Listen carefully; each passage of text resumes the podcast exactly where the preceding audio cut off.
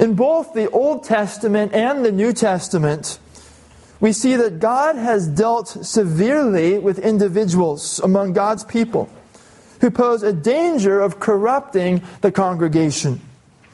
For example, in Leviticus chapter 10, when Israel was gathered at Mount Sinai, the priests Nadab and Abihu took their censers and put fire in them and laid incense on them and offered unauthorized fire before the Lord, which he had not commanded them. It was an act of rebellion against God, it was an act of presumption.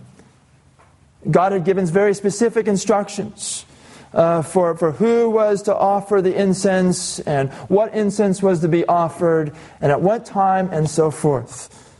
And the priests Nadab and Abihu, they rebelled against the regulations that God had put in place. And they offered strange fire before the Lord. And fire came out from before the Lord and consumed them. And they died before the Lord. For the Lord had said, Among those who are near me I will be sanctified, and before all the people I will be glorified.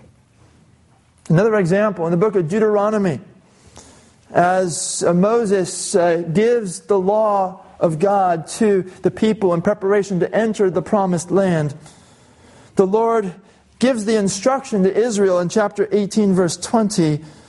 But the prophet who presumes to speak a word in my name that I have not commanded him to speak, or who speaks in the name of other gods, that same prophet shall die. Such a prophet would corrupt the nation, would corrupt God's people. And so the law required that a false prophet be executed. In Joshua 7, Israel has entered the promised land. God has given them victory at Jericho. But a man named Achan took things from Jericho that the Lord, that the Lord had devoted to be destroyed, which the Lord had forbidden the Israelites to take.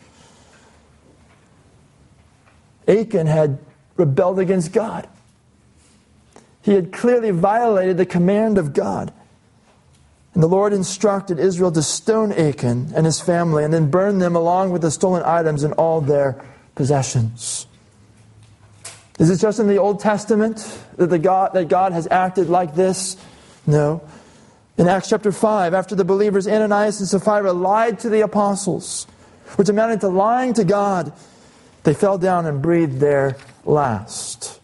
In Revelation chapter 2, Christ said to the church in Pergamum, in verses 14 through 16 of Revelation 2, But I have a few things against you. You have some there who hold the teaching of Balaam, who taught Balak to put a stumbling block before the sons of Israel, so they might eat food sacrificed to idols and practice sexual immorality. So also you have some who hold the teaching of the Nicolaitans. Therefore repent if not, I will come to you soon and war against them with the sword of my mouth.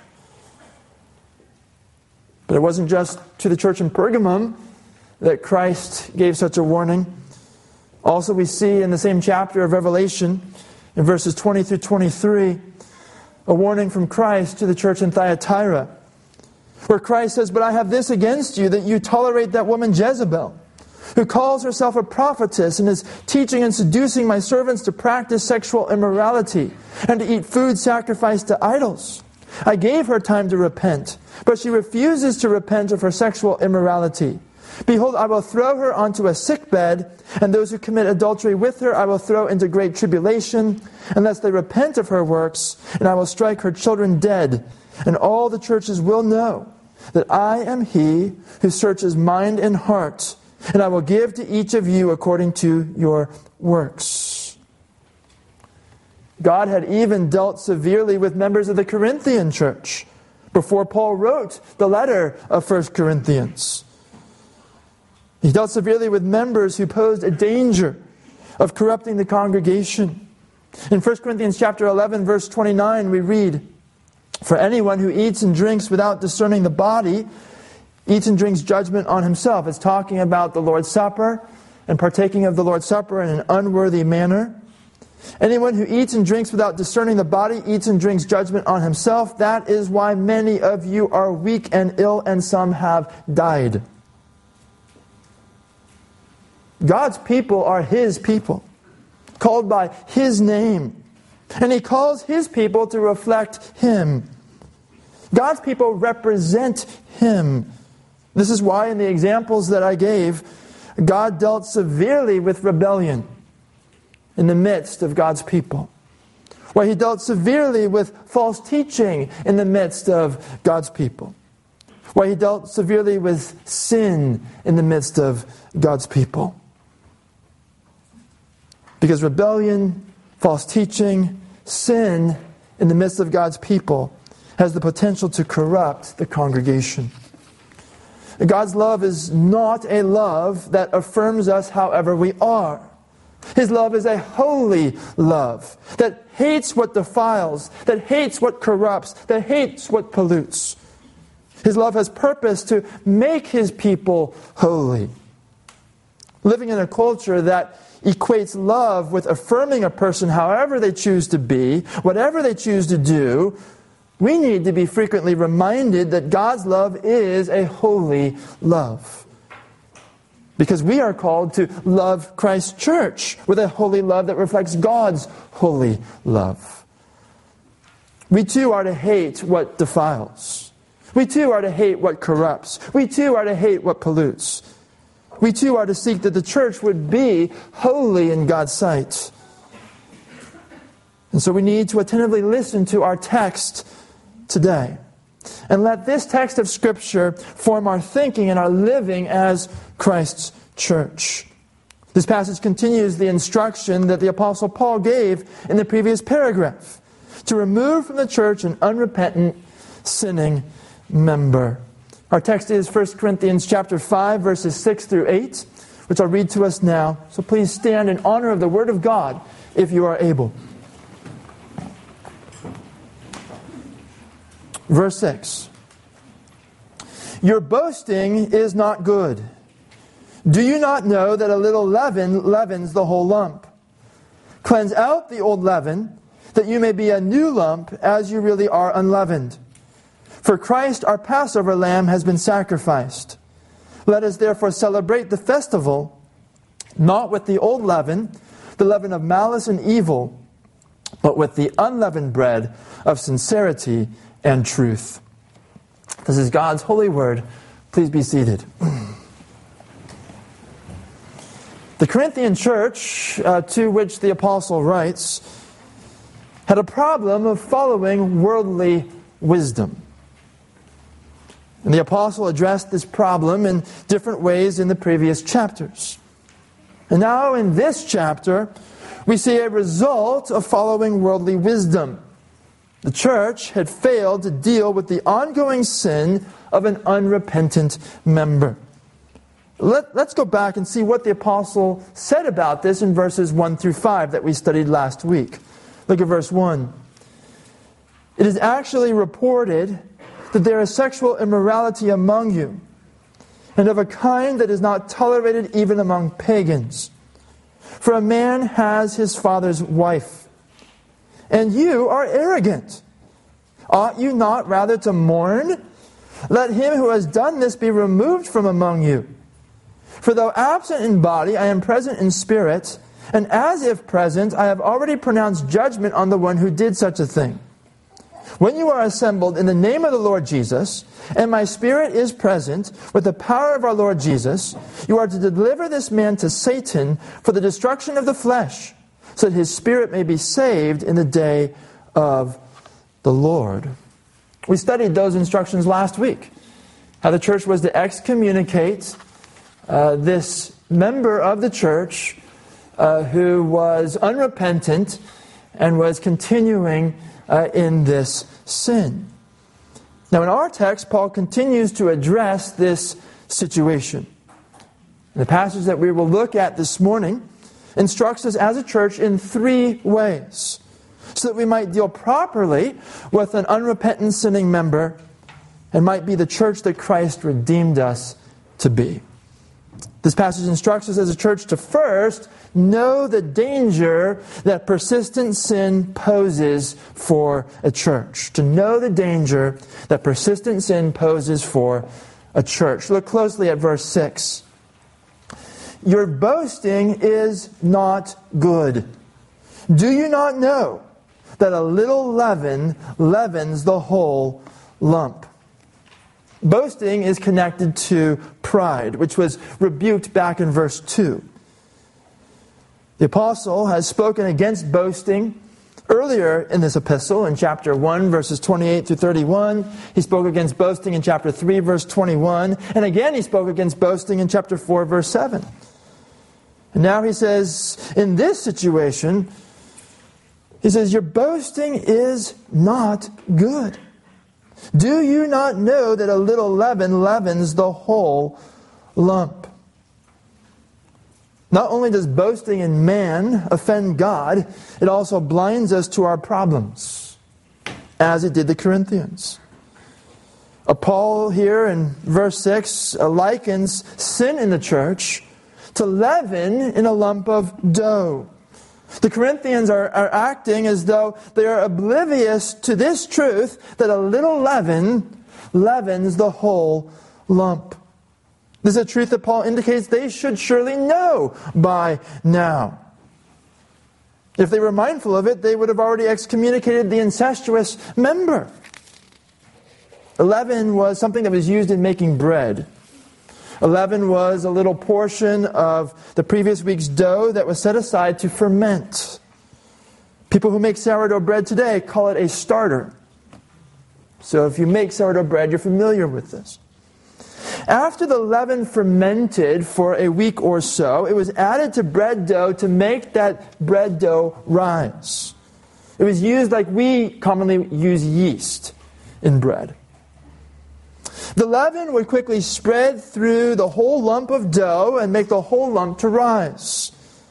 Now, in our text, Paul likens the corrupting nature of sin to the spreading nature of leaven. A little sin, if known but not repented of, will spread and corrupt through and through. A little sin, if known but allowed to remain, will spread and corrupt through and through.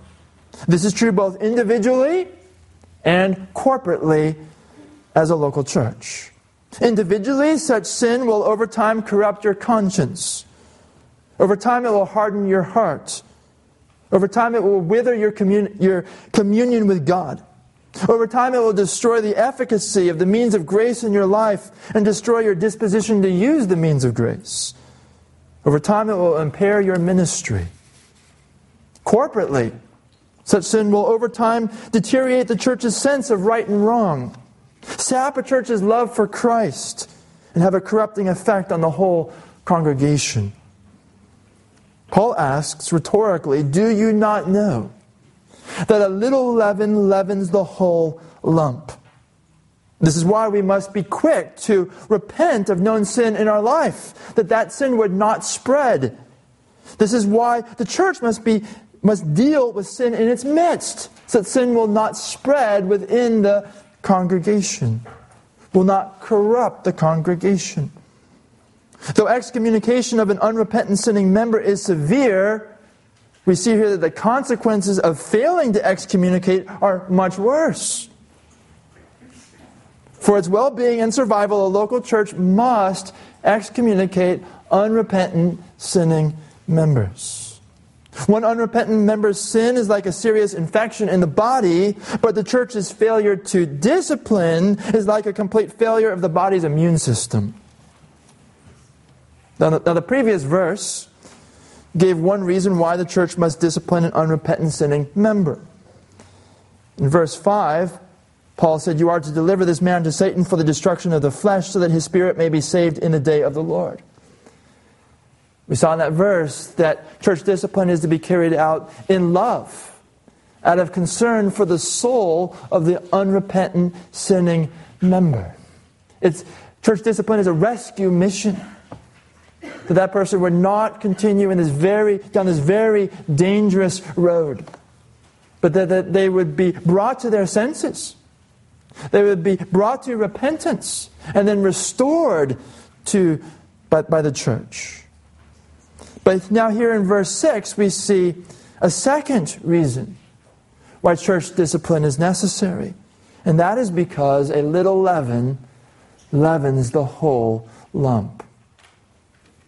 A little sin that is allowed to continue, that is not repented of, will have a corrupting influence upon the whole.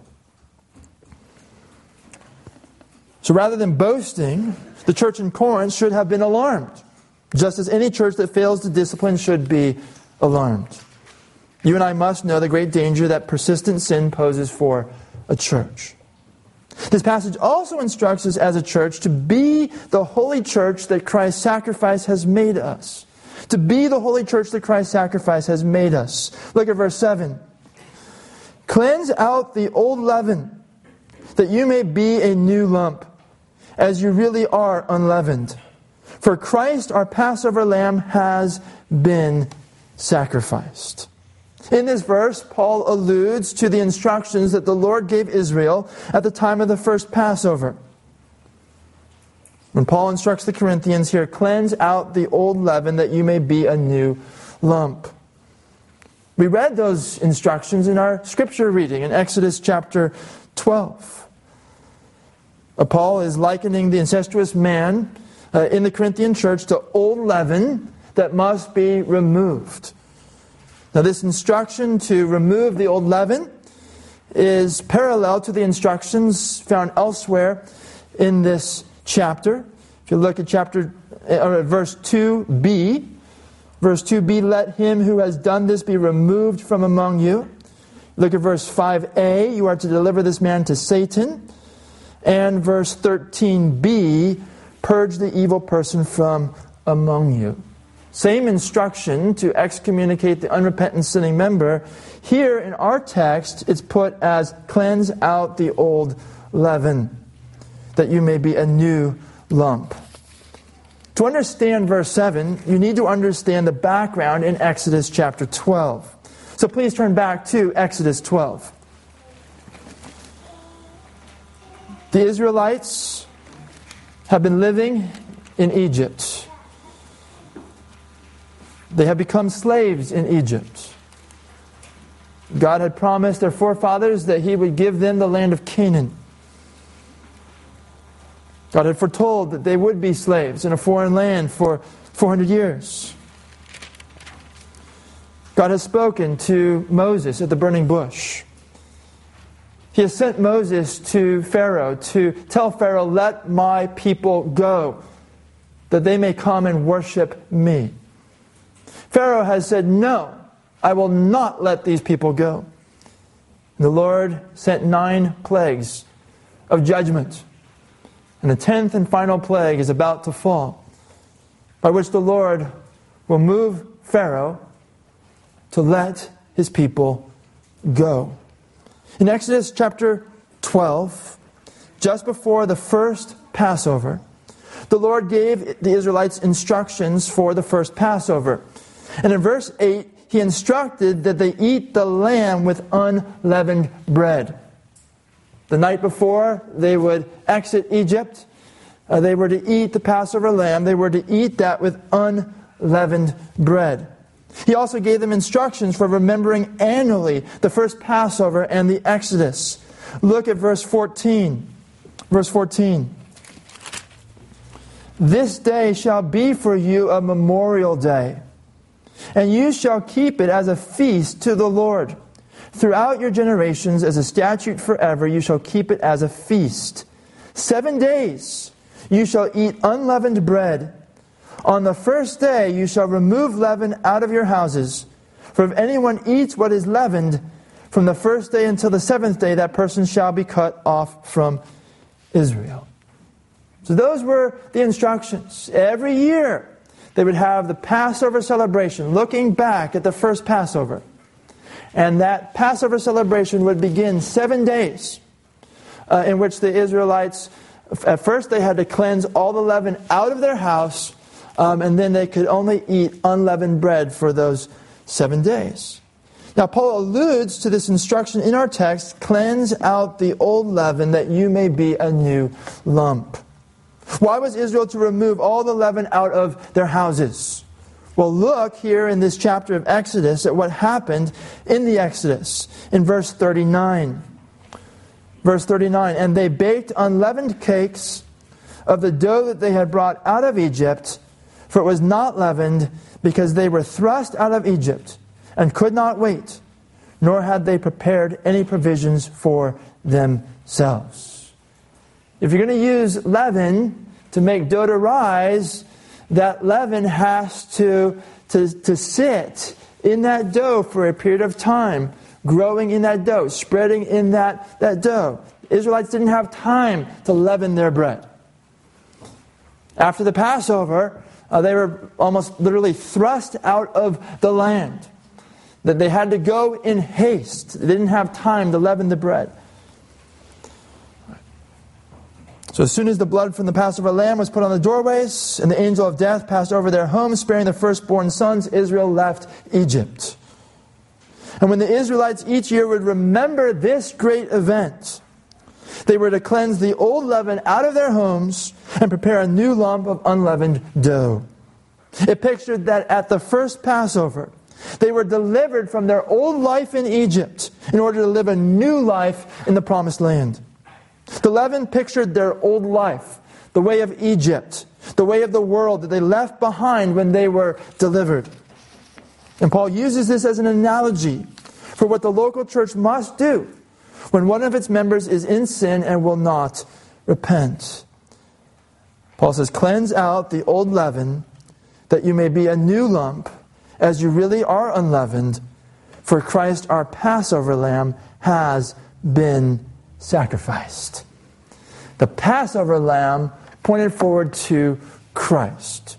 Paul calls Christ our Passover lamb. The Passover lamb had to be without blemish. Here in Exodus 12, I want you to look at verse 5 at the instruction for the Passover lamb. Verse 5 in Exodus 12. Your lamb shall be without blemish, a male a year old. You may take it from the sheep or from the goats. It had to be without blemish of any kind. And the Passover lamb, after being selected, was sacrificed. Look at the next verse, verse 6. And you shall keep it, that is the lamb that has been selected you shall keep it until the fourteenth day of this month, when the whole assembly of the congregation of Israel shall kill their lambs at twilight. Then they shall take some of the blood and put it on the two doorposts and the lintel of the houses in which they eat it. They were to take the blood of that lamb that had been sacrificed and put it around the doorway blood that has been shed represents death. The Bible says the life is in the blood, and so when the blood is shed, the shed blood signifies that death has occurred. The blood of the Lamb secured salvation from divine judgment. Look at verse 11. Verse 11. In this manner you shall eat it. That's the Passover lamb. You shall, uh, with your belt fastened, your sandals on your feet, and your staff in your hand, and you shall eat it in haste. It is the Lord's Passover. For I will pass through the land of Egypt that night, and I will strike all the firstborn in the land of Egypt, both man and beast, and on all the gods of Egypt I will execute judgments. I am the Lord. The blood shall be a sign for you on the houses where you are. And when I see the blood, I will pass over you, and no plague will befall you to destroy you when I strike the land of Egypt. The wages of sin is death. All of us deserve to die for our sin. But God provided salvation for Israel. There was this, this plague of the death of the firstborn. At midnight, the Lord would go through the land of Egypt, and he would strike the firstborn son in every household. But if the blood of the lamb, remember the blood signified the death, if the blood of the sacrificial lamb was over the doorway, the Lord would pass over that home and not put to death the firstborn son. And that's where the term Passover comes from, because the Lord passed over the homes that had the blood on the doorway. The blood of the Lamb secured salvation from divine judgment. Now, Paul says Christ is our Passover lamb.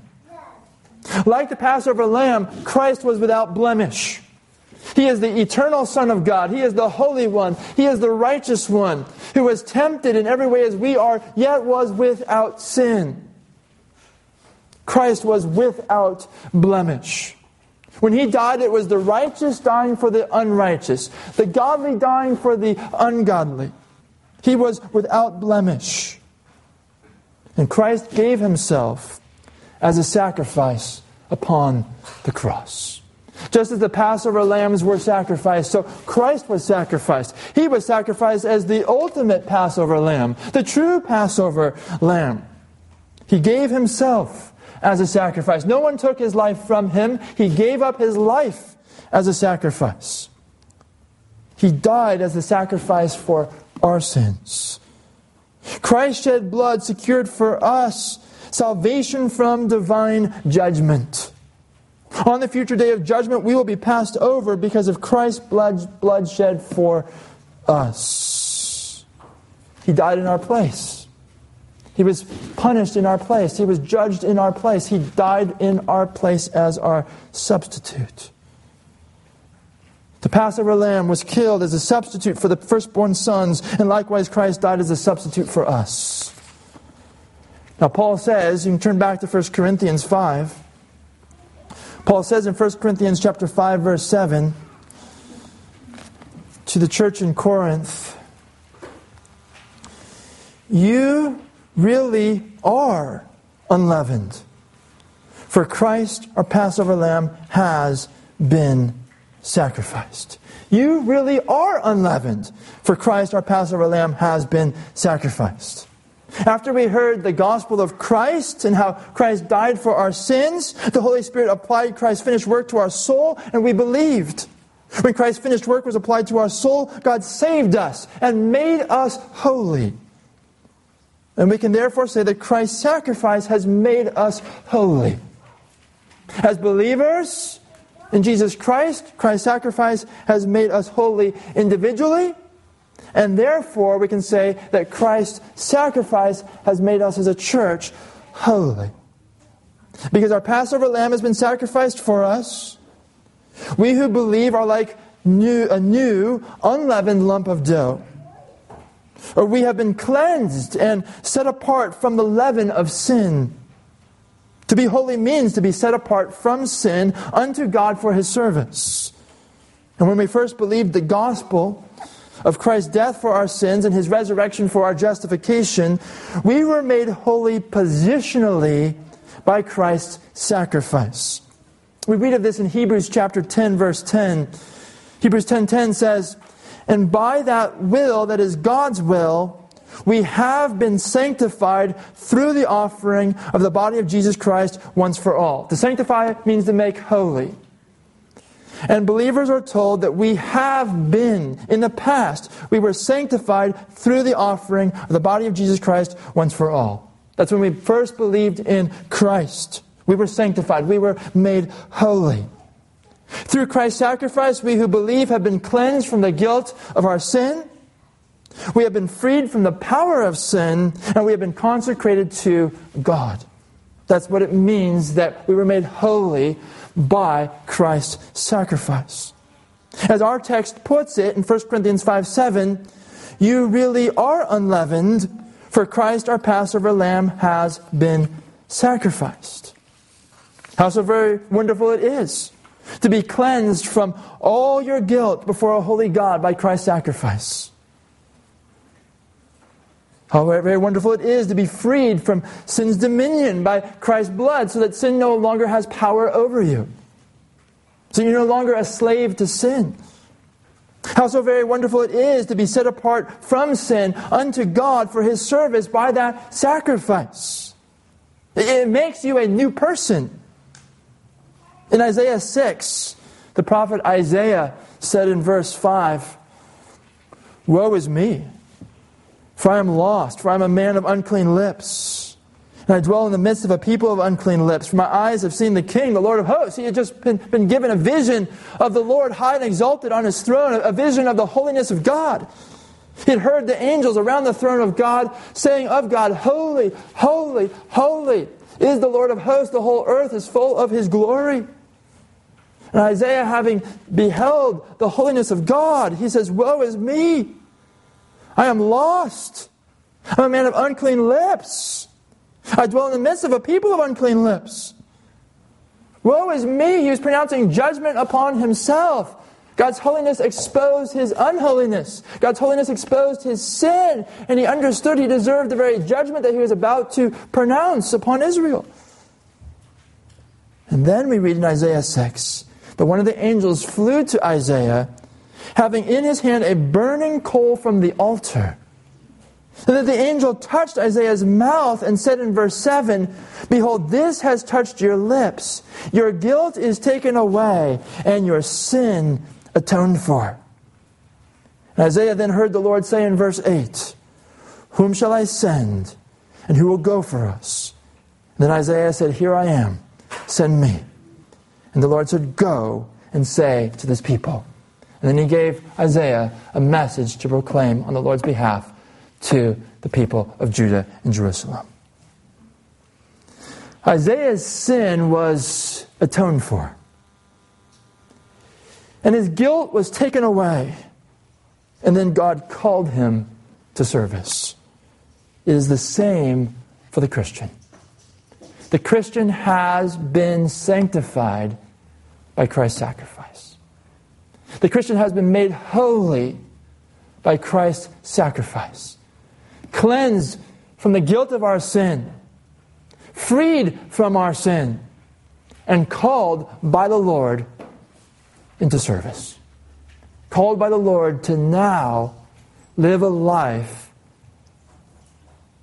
for His glory. The Christian has been made holy. He's been sanctified. This is what Paul has in mind. You already are unleavened because Christ, our, our Passover lamb, has been sacrificed. How blessed it is to know that Jesus Christ is your Passover lamb and has paid for all your sin.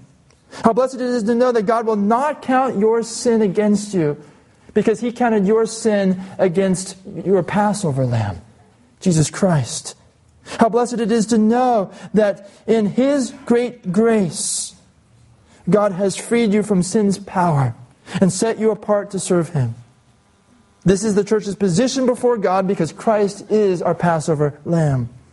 Paul said earlier in 1 Corinthians chapter 3 verse 17b, "For God's temple is holy and you are that temple." God's temple is holy. And you are that temple. You are that holy temple. You were made holy when you believed in Jesus Christ. Indeed, Paul addressed this epistle in chapter 1, verse 2 to the church of God that is in Corinth, to those sanctified in Christ Jesus, called to be saints. A saint is a holy one. To those sanctified in Christ Jesus. This is very important that the believer positionally is holy. This is a position that cannot be improved upon throughout the Christian life. It cannot be improved upon in the future. It is a perfect position of holiness before God. Now let's see the whole point the Apostle Paul makes in our text. Look again at 1 Corinthians 5, verse 7. Cleanse out the old leaven that you may be a new lump as you really are unleavened.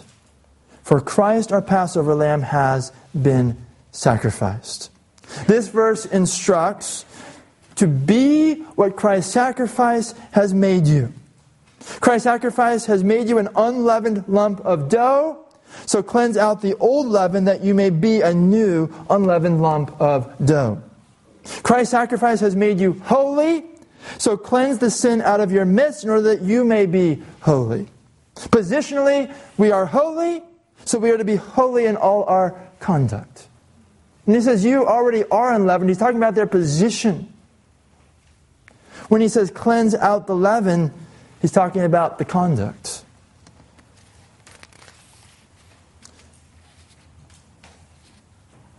We are to be holy in all our conduct, which means removing sin from our lives personally. And as a church, removing sin from our midst by removing any member who persists in known sin and will not repent. Sin is part of our old life. Paul uses the word old here, the old leaven. Sin is part of our old life, our life before we were saved. Sin is contrary to the new life that Christ has given us. And the church must cleanse out the old leaven that the church may be a new lump as the church really is unleavened. For Christ, our Passover lamb, has been sacrificed. As a church, we are instructed here to be the holy church that Christ's sacrifice has made us. Positionally, we're holy. And so, because we are holy, we're to cleanse out what is unholy. Thirdly, this passage also instructs us as a church to live out the gospel with sincerity and truth. To live out the gospel with sincerity and truth. Take a close look at verse 8. Verse 8. Let us therefore celebrate the festival, not with the old leaven, the leaven of malice and evil, but with the unleavened bread of sincerity and truth. This is a further allusion to Exodus chapter 12, in which the Lord instructed that the annual Passover celebration was to begin that seven day festival or feast of unleavened bread. In Exodus 12 15, we read the words, Seven days you shall eat unleavened bread. The Feast of Unleavened Bread was a celebration of what the Lord did in bringing the Israelites out of the land of Egypt. Every year they would celebrate that for those seven days. Listen to the instructions in Exodus 12, starting in verse 17. And you shall observe the Feast of Unleavened Bread, for on this very day I brought your hosts out of the land of Egypt. Therefore, you shall observe this day throughout your generations as a statute forever. In the first month, from the fourteenth day of the month at evening, you shall eat unleavened bread until the twenty first day of the month at evening. For seven days, no leaven is to be found in your houses. If anyone eats what is leavened, that person will be cut off from the congregation of Israel. Whether he is a sojourner or a native of the land, you shall eat nothing leavened. In all your dwelling places, you shall eat unleavened bread. And to this very day, uh, Jews observe the Feast of Unleavened Bread. Uh, I, I, visited Steve Beiser just the other day, and we were talking about this passage, and he said that uh, he, he grew up uh, with Jewish friends. And uh, the, in, in the families that his friends were a part of, those, family, those Jewish families, Uh, when it came to this part of the Jewish calendar, uh, they, they, they made a whole big deal about cleaning the whole house, clean, cleaning out any speck of, of leaven. The Jews still do that today. Now, Paul alludes to this festival in our text when he says, Let us therefore celebrate the festival, not with the old leaven, the leaven of malice and evil, but with the unleavened bread of sincerity and truth. Now, notice the word therefore in verse 8. Let us therefore celebrate the Passover. He's saying, because Christ, our Passover lamb, has been sacrificed, therefore let us celebrate the festival in this way. Now, he's not instructing us to observe the seven day Jewish festival each year, but he's instructing Christians that our lives would now be an ongoing celebration of what God has done through Christ in saving us from sin unto a new life to be lived for God's glory. That the whole Christian life would be this celebration. The Apostle Paul says, Let us therefore celebrate the festival not with the old leaven, the leaven of malice and evil. And note that word malice. Uh, the word in the original language, Greek, that it's translated from, uh, has a broader meaning than malice. Um, it, it, has a, a general meaning of wickedness, or it can be used in this sense um, to speak of malice. Now, I, I, don't see any reason to take the word in the narrower sense of, of malice.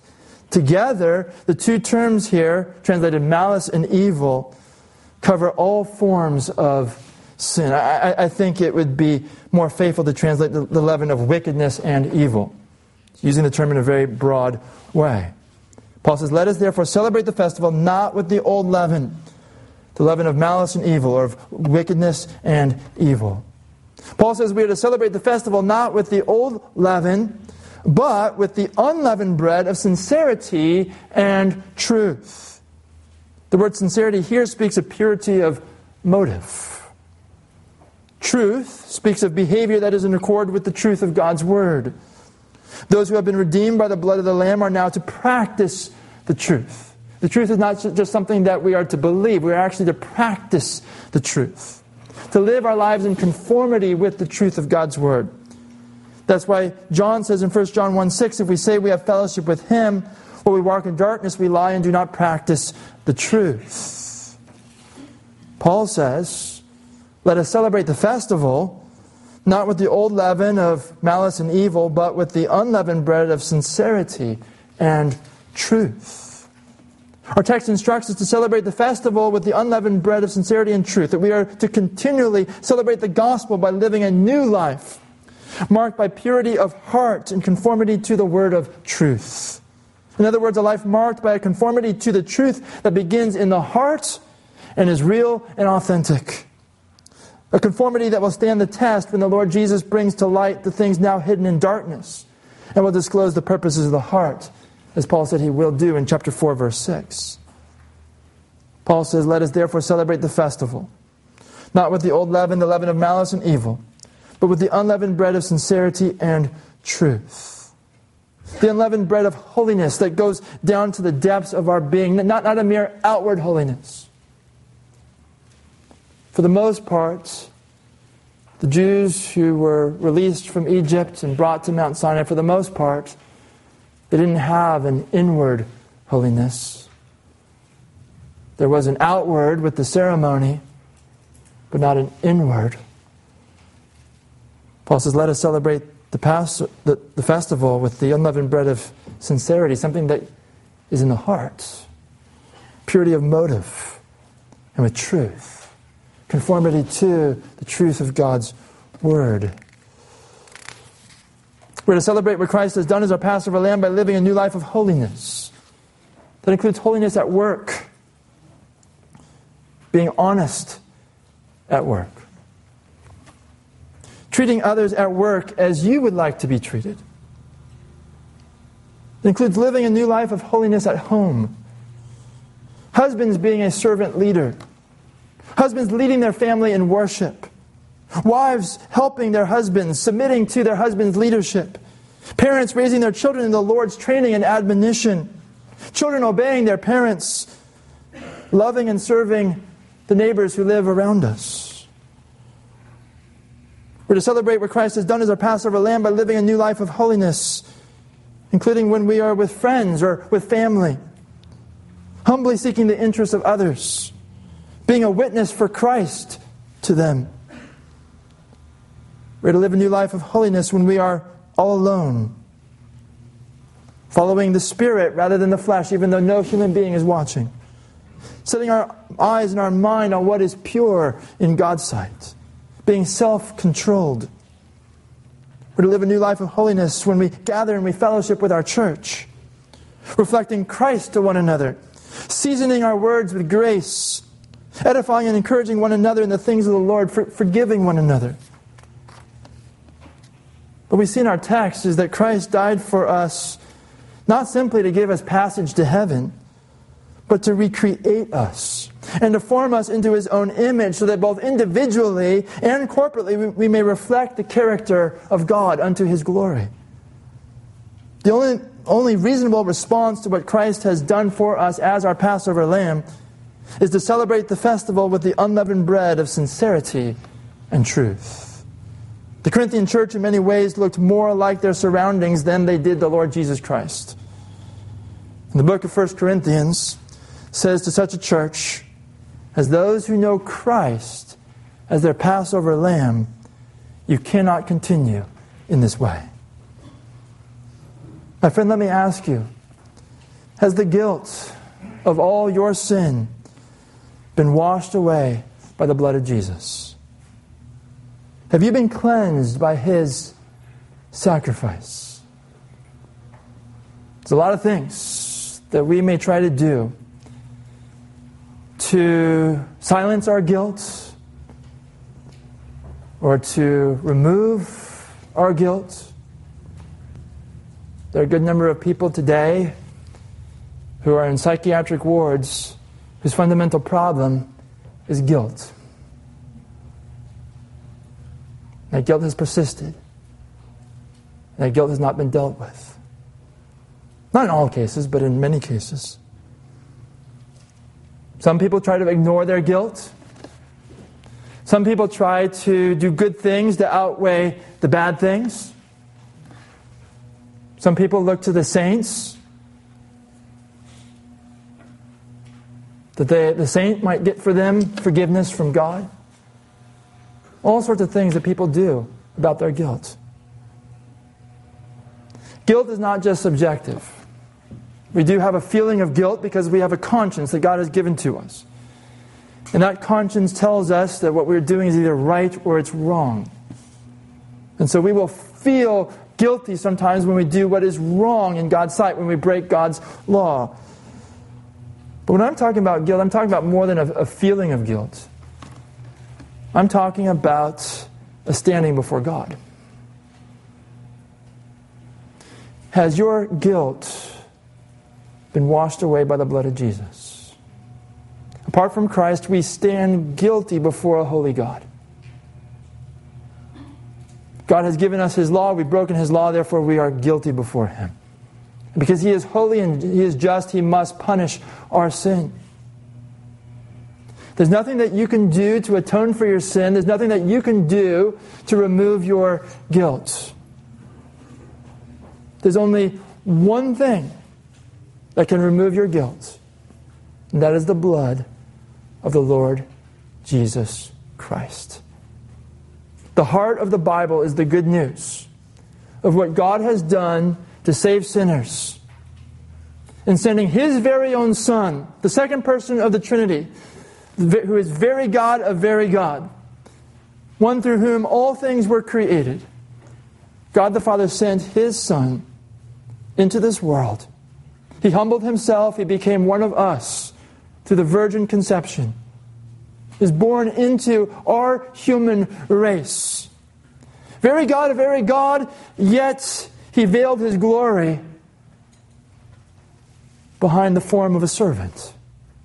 He came not to sit upon a throne and have people bowing down before him. He came in order to suffer he came in order to lay down his life as the atoning sacrifice for the sins of his people.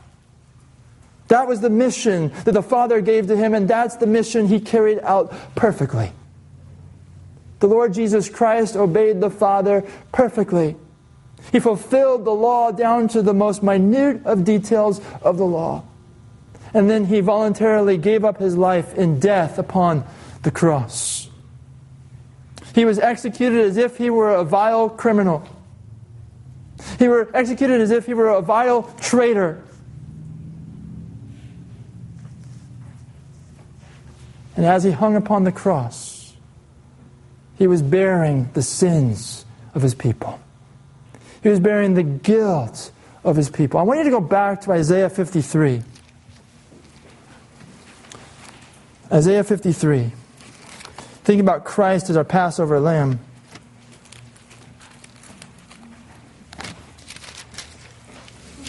Here's a prophecy of Christ's death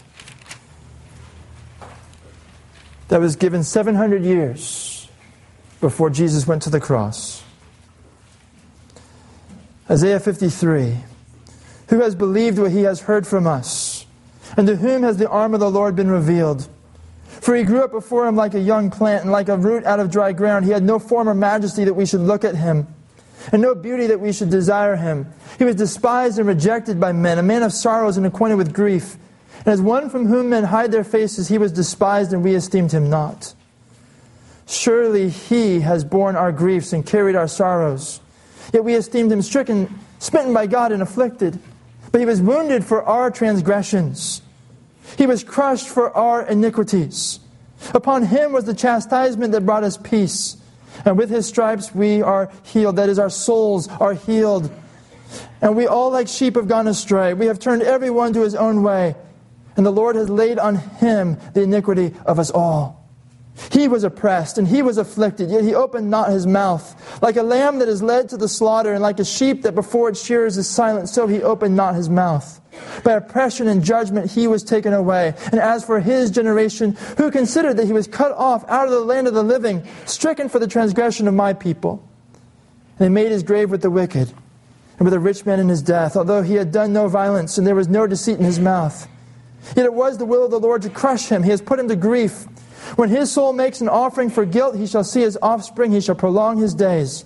The will of the Lord shall prosper in his hand. Out of the anguish of his soul he shall see and be satisfied. By his knowledge shall the righteous one, my servant, make many to be accounted righteous.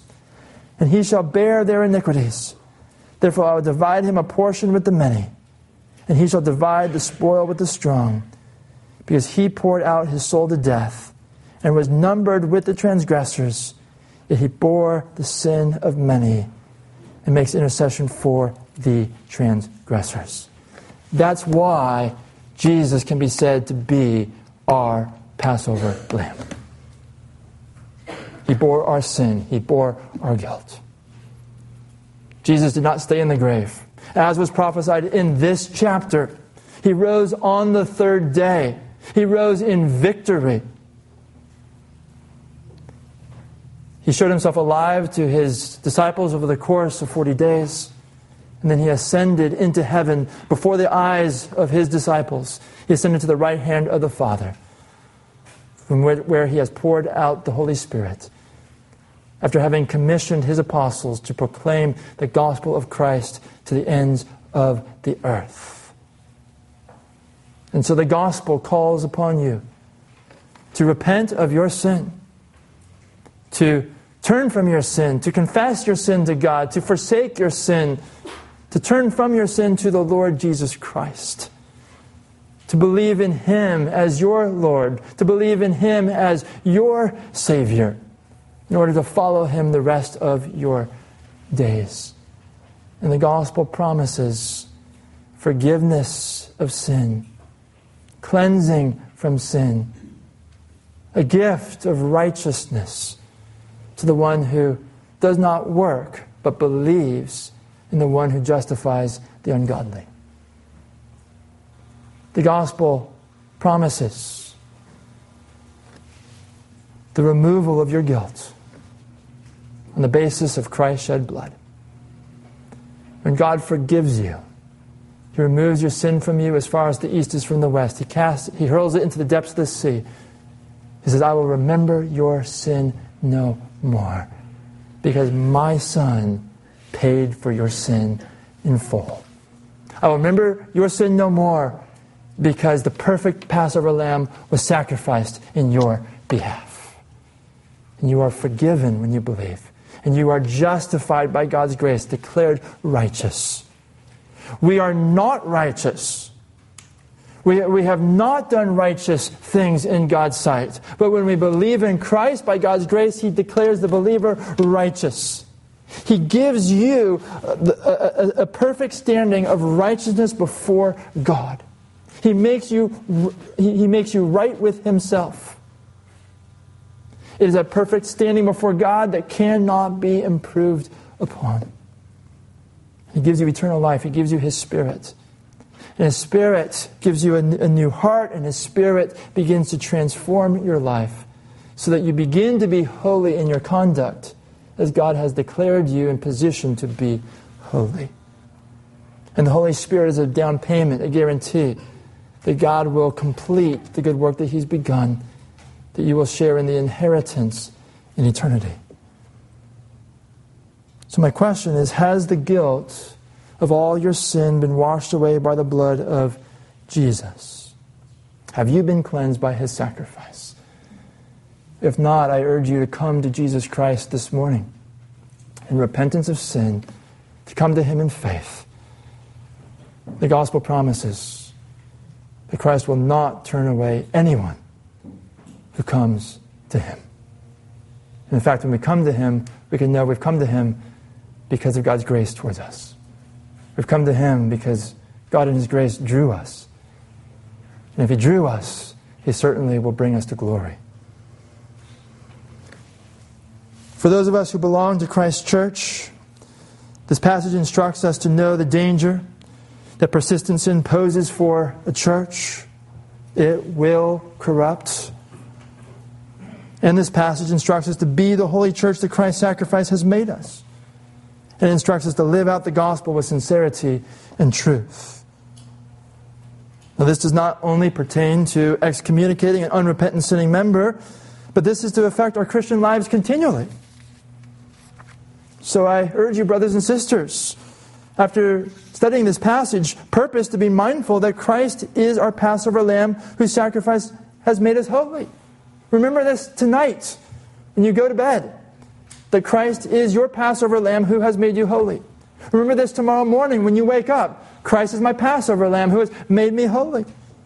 When we gather together as a church, remind ourselves Christ is our Passover lamb who has made us holy. And purpose to be mindful that the Christian life is a festival to be celebrated with the unleavened bread of sincerity and truth. There's a certain way that we are to live now that we've been saved. A certain way that we are to live now that we've been made holy. We are to live in a holy way, which is our worship. It's the celebration of what God has done in saving us from our sins. This is a celebration of what God has done in sending Christ to be our Passover lamb. And then ask the Lord, how can I contribute to our church being the holy church that Christ's sacrifice has made us? So be mindful of Christ as our Passover lamb. Be mindful of our new position because he was sacrificed for us and then be asking the Lord, how can I contribute to our church being the holy church that Christ's sacrifice has made us? And how can I individually be the holy person Christ's sacrifice has made me? How can I be the holy person in practice that Christ's sacrifice has made me in position? May the Lord use this passage of Scripture that we have studied for His glory in each of our hearts and lives. Let us pray.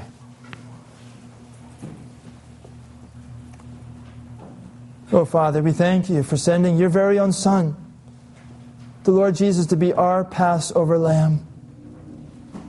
We praise you, Lord Jesus,